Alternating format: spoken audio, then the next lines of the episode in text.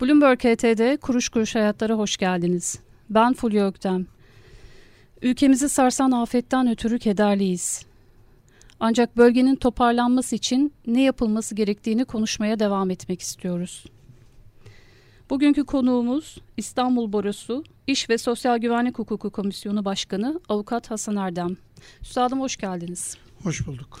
Ee, siz konuyla ilgili bir şeyler söylemek isterseniz e, alayım. Sonra e, deprem bölgesindeki çalışanların nasıl toparlanabileceğini, onlara hangi imkanlarla e, yardımcı olunabileceğini konuşalım. Buyurun. Öncelikle milletimizin başı sağ olsun diyorum. Ee, gerçekten çok zor bir süreç ve ilk etapta tabii ki temel ihtiyaçlar çok daha farklı. Barınma, İAŞ ve günü kurtara, günü sürdürebilmenin şeyleri var, sıkıntıları var ama bunlar e, yavaş yavaş giderildikçe daha sonra daha derin, daha sıkıntılı aşamalara geçilecek. Yine barınma ihtiyacı, yine çalışma, istihdam gibi sıkıntılar ön plana çıkacak. Bunlar için kalıcı tedbirlerin alınması gerekecek ve özellikle bölgede istihdamın sürdürülmesi, bir diğer deyişle göçün önlenmesi gerekeceğini, herkesin yerinde kalarak hayatına olabildiği kadarıyla yaralarını sararak devam etmesinin e, devlet tarafından, hükümet tarafından sağlanması gerektiğini düşünüyorum. Evet, yani kabaca e, ülke ekonomisinin yüzde onunu oluşturan bir bölge. E, ben e, ilk etapta alınan birkaç tedbirle başlamak istiyorum. E, deprem bölgesinde çalışanların e, istisnai haller dışında işten çıkarılamaması o hal süresince e, bunun yanında bir takım ödenekler geldi. Yeterli midir değil midir tabii o yani halkımızın takdiri olacak ya da sizin önerileriniz var mı? E, ama kısa çalışma ödeneğiyle başla, başlayalım diyorum. Bu e, deprem bölgesinde çalışanlar için getirilen e, kısa çalışma ödeneği süresi nedir, şartları nedir, e, ne kadar e, insanlara yardımcı olabilecek, miktarı nedir? E, bu konuda bilgi verebilir misiniz? Tabii ki. 22 Şubat günü resmi gazetede yayınlanan 125 numaralı Cumhurbaşkanlığı kararnamesiyle e, pandemidekine benzer bir düzenleme geldi. Bu düzenleme uyarınca ilk etapta yani ilk hüküm aslına bakarsak kısa çalışmanın uygulanmasına yönelik düzenlemeler içeriyor. Son 3 yıl içinde işte 600 gün veya 900 gün ya da 1080 gün prim ödemek koşuluyla yani en az 600 gün prim ödemek koşuluyla ve e, depremden önceki son 120 gün prim ödemiş olmak koşuluyla kısa çalışmadan faydalanmaya ilişkin düzenleme getiriyor. Peki bu koşulları sağladığında depremzede ne alabilecek? Depremzede bu koşulları sağladığı takdirde aylık 6004 e, kabaca günlük 200 liradan başlayan bir e, kısa çalışma ödeneğinden faydalanabilecek. Kısa çalışma ödeneğinin koşullarını e, karşılamayan çalışanlar için bir ödenek var mı? Evet, bu şartları oluşturmayanlar için de nakdi ücret desteği var. Yine pandemi döneminde e, uygulanan bir sistem bu. Burada da demin belirttiğimiz prim ödeme gün sayıları gerçekleşmediği takdirde bu koşulları taşımayanlar için nakdi ücret desteği sağlanması söz konusu. Bunun da günlük tutarı 133 lira 44 kuruş. Evet, aylık tutarında. 3972 liraya denk geliyormuş. Evet. İnsanların bunlarla geçinmesi mümkün değil sosyal koşullarını e, nasıl iyileştirebiliriz? Öte yandan burada şartlar var. E, ya bu şartların hiçbirini karşılamayan insanlar ne yapacak? Ben dün işe başladım. E, ertesi gün bu felaket yaşandı. Neler yapılabilir bu e, ödenekler konusunda? Evet sizin de belirttiğiniz gibi aslında birincisi tutarlar oldukça düşük. Asgari ücretin de altında. Yani, Maalesef. Evet o yüzden de bu tutarlarla geçinmek ya da hayatı idame ettirmenin mümkün olması söz konusu değil gibi gözüküyor. Öte yandan e, koşullar iki ayrı düzenleme, prim ödeme gün sayıları gibi karmaşık e, ayrıntılara girilmiş.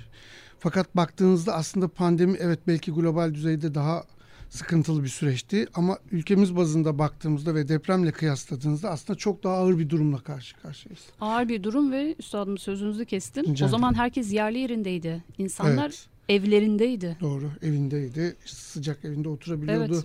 Evet. Yemeğini yiyebiliyordu. E, birçok temel ihtiyacını karşılayabiliyordu. Ama bugün Yani en temel barınma ihtiyacı, yeme içme ihtiyacı, su gibi birçok ihtiyaç karşılamak mümkün değil. Birçok insan da birçok yakını da kaybetti. Bu olguları gözeterek bence nakdi ücret desteği ve kısa çalışma düzenlemesinde bu tarz bir ayrıma gitmeksizin depremden etkilenenlere bu koşulları aramaksızın yani depremden etkilenen çalışanlara bu koşulları aramaksızın ve bu tutarların üzerinde olmak kaydıyla bir ödemenin tahsis edilmesi gerekiyor. Yeni bir kararname ya da yeni bir yasa gerekiyor bunun için.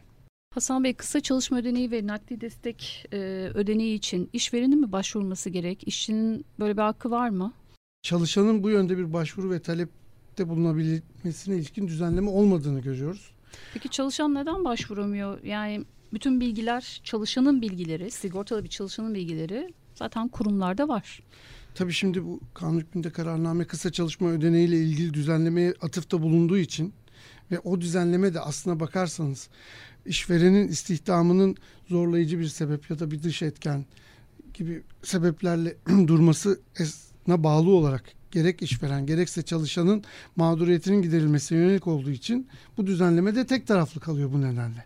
Ama içinde bulunduğumuz durumun ağırlığını nazara aldığımızda e, çalışan açısından da bu hakkın tanınması gerektiği tartışmasız. Yani fabrika açık olabilir, çalışıyor vaziyette olabilir, orada bir problem olmayabilir. Ancak çalışan işe gitmesi mümkün olmayabilir. Yakınlarını kaybetmiştir, kendisi e, şey e, bar, barınağını, evini kaybetmiştir ya da ulaşım imkanı yoktur gibi birçok sebep söz konusu olabilir. Burada çalışanın da yaralanması da söz konusu olabilir ama o zaman e, bir geçici rapor yani geçici bir iş görmezlik döneminde olacağı ve rapor alacağı için bunu saymıyorum. Ama bunun dışında öngöremediğimiz birçok şey olabilir ve bu nedenle de çalışanın da direkt aslında müracaatla bu ödeneklerden faydalanması gerekir. Buna ilişkin bir düzenleme ne yazık ki yok. O hal süresince e, istihdamın korunmasına ilişkin alınan tedbirler kapsamında istisnai haller dışında işten çıkarmalar yasaklandı deprem bölgesinde. Üstadım bu istisnai haller nedir? E, bunlar kötüye kullanılabilir mi çalışanı işten çıkarmak için ve o hal süresi bu e, işten çıkarma yasağı için sizce yeterli midir? Yani tabii ki ilk etap ilk soru açısından bakarsak o hal süresi yeterli olmayacaktır. Bu, bu ileride büyük ihtimalle uzatılacaktır bu düzenleme.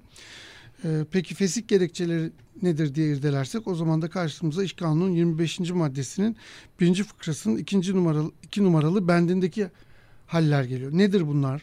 Bunlar e, işçinin ahlak ve iyi niyet kurallarına aykırı davranışları ve benzerleri. Yani bu süreç içerisinde çalışan ahlak ve iyi niyet kurallarına aykırı bir davranış sergilerse ya da benzeri davranış sergilerse işveren onu tazminatsız olarak işten çıkartabilecek.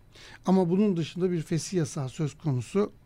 Bu da hangi anlama gelir derseniz işte işverenin e, ekonomik gerekçelerle, üretimin durması sebepleriyle ya da ham madde sağlayamaması gibi sebeplerle fesih yapamayacağı anlamına gelir. Zaten bu durumlarda işverenin kısa çalışmaya müracaat ederek üretim dursa bile çalışanlarının kısa çalışmadan faydalanması hedefleniyor bu düzenlemeyle. Ama belirttiğimiz gibi çalışan açısından da benzer simetrik paralel bir düzenleme olmadığı için eksiklik içeriyor o açıdan. Ee, peki evi yıkıldı çalışanın. Ee, barınma koşulları müsait değil. Bir akrabasının yanına başka bir kente gitti haliyle deprem bölgesindeki iş yerinde çalışamayacak bir süre. Barınma koşulları sağlanana kadar ya da ailesinden büyük kayıplar oldu maalesef. Bir keder içinde e, çalışacak durumda değil. Ne yapılabilir bu durumda? Bu durumlar aslında baktığımızda zorlayıcı sebep olarak tanımlanan e, kavramın içerisine giriyor. Zorlayıcı sebep iş kanunun yine demin de belirttiğimiz gibi 25. maddesinin e, 3 numaralı bendinde ve aynı şekilde işçi açısından da 24. maddenin birinci fıkrasının 3. bendinde yer alıyor. Bu söyledikleriniz aslında baktığınızda işçinin işte iş yerine ulaşamaması e, ya da çeşitli psikolojik faktörler ya da diğer unsurlar evet. nedeniyle çalışamaması zorlayıcı sebebe girecek işveren açısından ama işverenin demin belirttiğimiz fesih yasakları kapsamında bu sebeple fesih gerçekleştirmesi mümkün olmayacak. Diğer açıdan baktığımızda diyelim ki fabrika yıkıldı ya da fabrikanın istihdam şey çalışmasının sürdürmesi mümkün değil. Başka işte su bastı fabrikayı vesaire. Elektriği şey bağlı değil çalışamıyor. Bunlar da çalışan açısından zorlayıcı sebep olacak. İlk bir hafta çalışan yarım ücreti hak kazanacak. Ondan sonraki süre içerisinde çalışan dilerse iş sözleşmesini kıdem tazminatına hak kazanacak şekilde de feshedebilecek. Ama işveren açısından fesih yasağı olduğu için hı hı. ki yerinde bir düzenleme bu. İşveren bu sebeple fesih yapamayacak. Peki Deprem bölgesindeki çalışanlara keyfi ücretsiz izin verilebilir mi? Bu ücretsiz izin ya da çalışan istiyor diyelim. Ne kadar olabilir? Ücretsiz izin e, bizdeki mevzuattaki düzenleme işte bir doğum sonrası evet. ücretsiz izin var. Bir de yıllık ücretli izinde dört güne kadar bir ücretsiz izin var. Bunun dışında somut bir düzenleme yok. Hı hı. Bu nedenle de iki tarafın uzlaşması halinde ancak ücretsiz izin söz konusu olabilir. Yani çalışan talepte bulundu. E, işveren bunu kabul ederse ancak ya da işveren ücretsizine göndermek istedi. Çalışan bunu kabul ederse ancak ücretsizin söz konusu olabilecek. Eğer kabuller karşılıklı mutabakat olmazsa hı hı. tek taraflı ücretsizliğin uygulaması söz konusu olmayacak. Çalışan dedi ki ben deprem bölgesinde yaşamak istemiyorum artık. Ee, evim, ocağım söndü. Başka bir kentte kendime yeni bir hayat kurmak istiyorum. Ee, işinden ayrılacak ama tabii kıdem tazminatının şartları var. Deprem bölgesindeki çalışanlar için bu afete mahsus e, verilebilir mi kıdem tazminatı? Böyle bir düzenleme çıkarılabilir mi? Demin de belirttiğimiz gibi işçi açısından da zorlayıcı sebep söz konusu olabilir fesih açısından. Zorlayıcı sebeple çalışamıyor olması halinde çalışan bu sebeple iş sözleşmesini feshedebilir hı hı. ve kıdem tazminatına hak kazanır. Ancak böyle bir durumun olmaması halinde işçi açısından bir haklı fesih gerekçesi aram, aranacaktır. Nedir? Ee, işte bunlar da işte ücretin geç ödenmesi, normal çalışma sürelerinin üzerinde çalışılması gibi sebepler. Ama önümüzde bir de EYT var. Kişiler evet. Bir de EYT çıktı evet. üstadım. Bu EYT e, de deprem bölgesindeki çalışanlar için yapılabilecek bir şey var mı? Yani oradaki çalışanlar EYT'den haklarını kullanarak iş sözleşmelerini yaş, emeklilik sebebiyle feshedebilirler. Bu durumda kıdem tazminatına hak kazanacaklar. Ama ee, sürecin daha hızlı hızlandırılması işlemesi. gerektiği tartışmasız. Daha doğrusu şöyle söylenen 2 milyon ve 2 milyon üstünde kişi sigortalının bu düzenleme kapsamında deniyor, olduğu evet. o zaman e, deprem bölgesinde ve özellikle OHAL bölgesinde olan EYT kapsamında SGK'ya müracaatta bulunacak sigortalılara öncelik verilmesi gerekti. Yani bence SGK işi gücü bırakıp ilk etapta e, OHAL bölgesinde olan ve depremden hı hı. etkilenen sigortalılara öncelik vermeli. Onların tasdifleri, onların müracaatlarını almalı, onların yaşlılık aylıklarının tahsisini hızlandırarak aylıkları bir an önce bağlamalı. Gerekiyorsa sonrasında da diğer EYT'lilerin taleplerini e, incelemeli. Tüm EYT'lilerin buna hoşgörüyle yaklaşacağını düşünüyorum ben de. Mutlaka. Ee, Üstadım ölüm aylığı meselesi var. Ee, hayatını kaybeden işçinin yakınlarına ölüm aylığı bağlanması için belirli koşullar var. Bu koşullar sağlansa da sağlanmasa da e, yakınlarına yani hak sahiplerine deprem bölgesinde hayatını kaybeden işçinin e, ölüm aylığı e, bağlanabilir mi?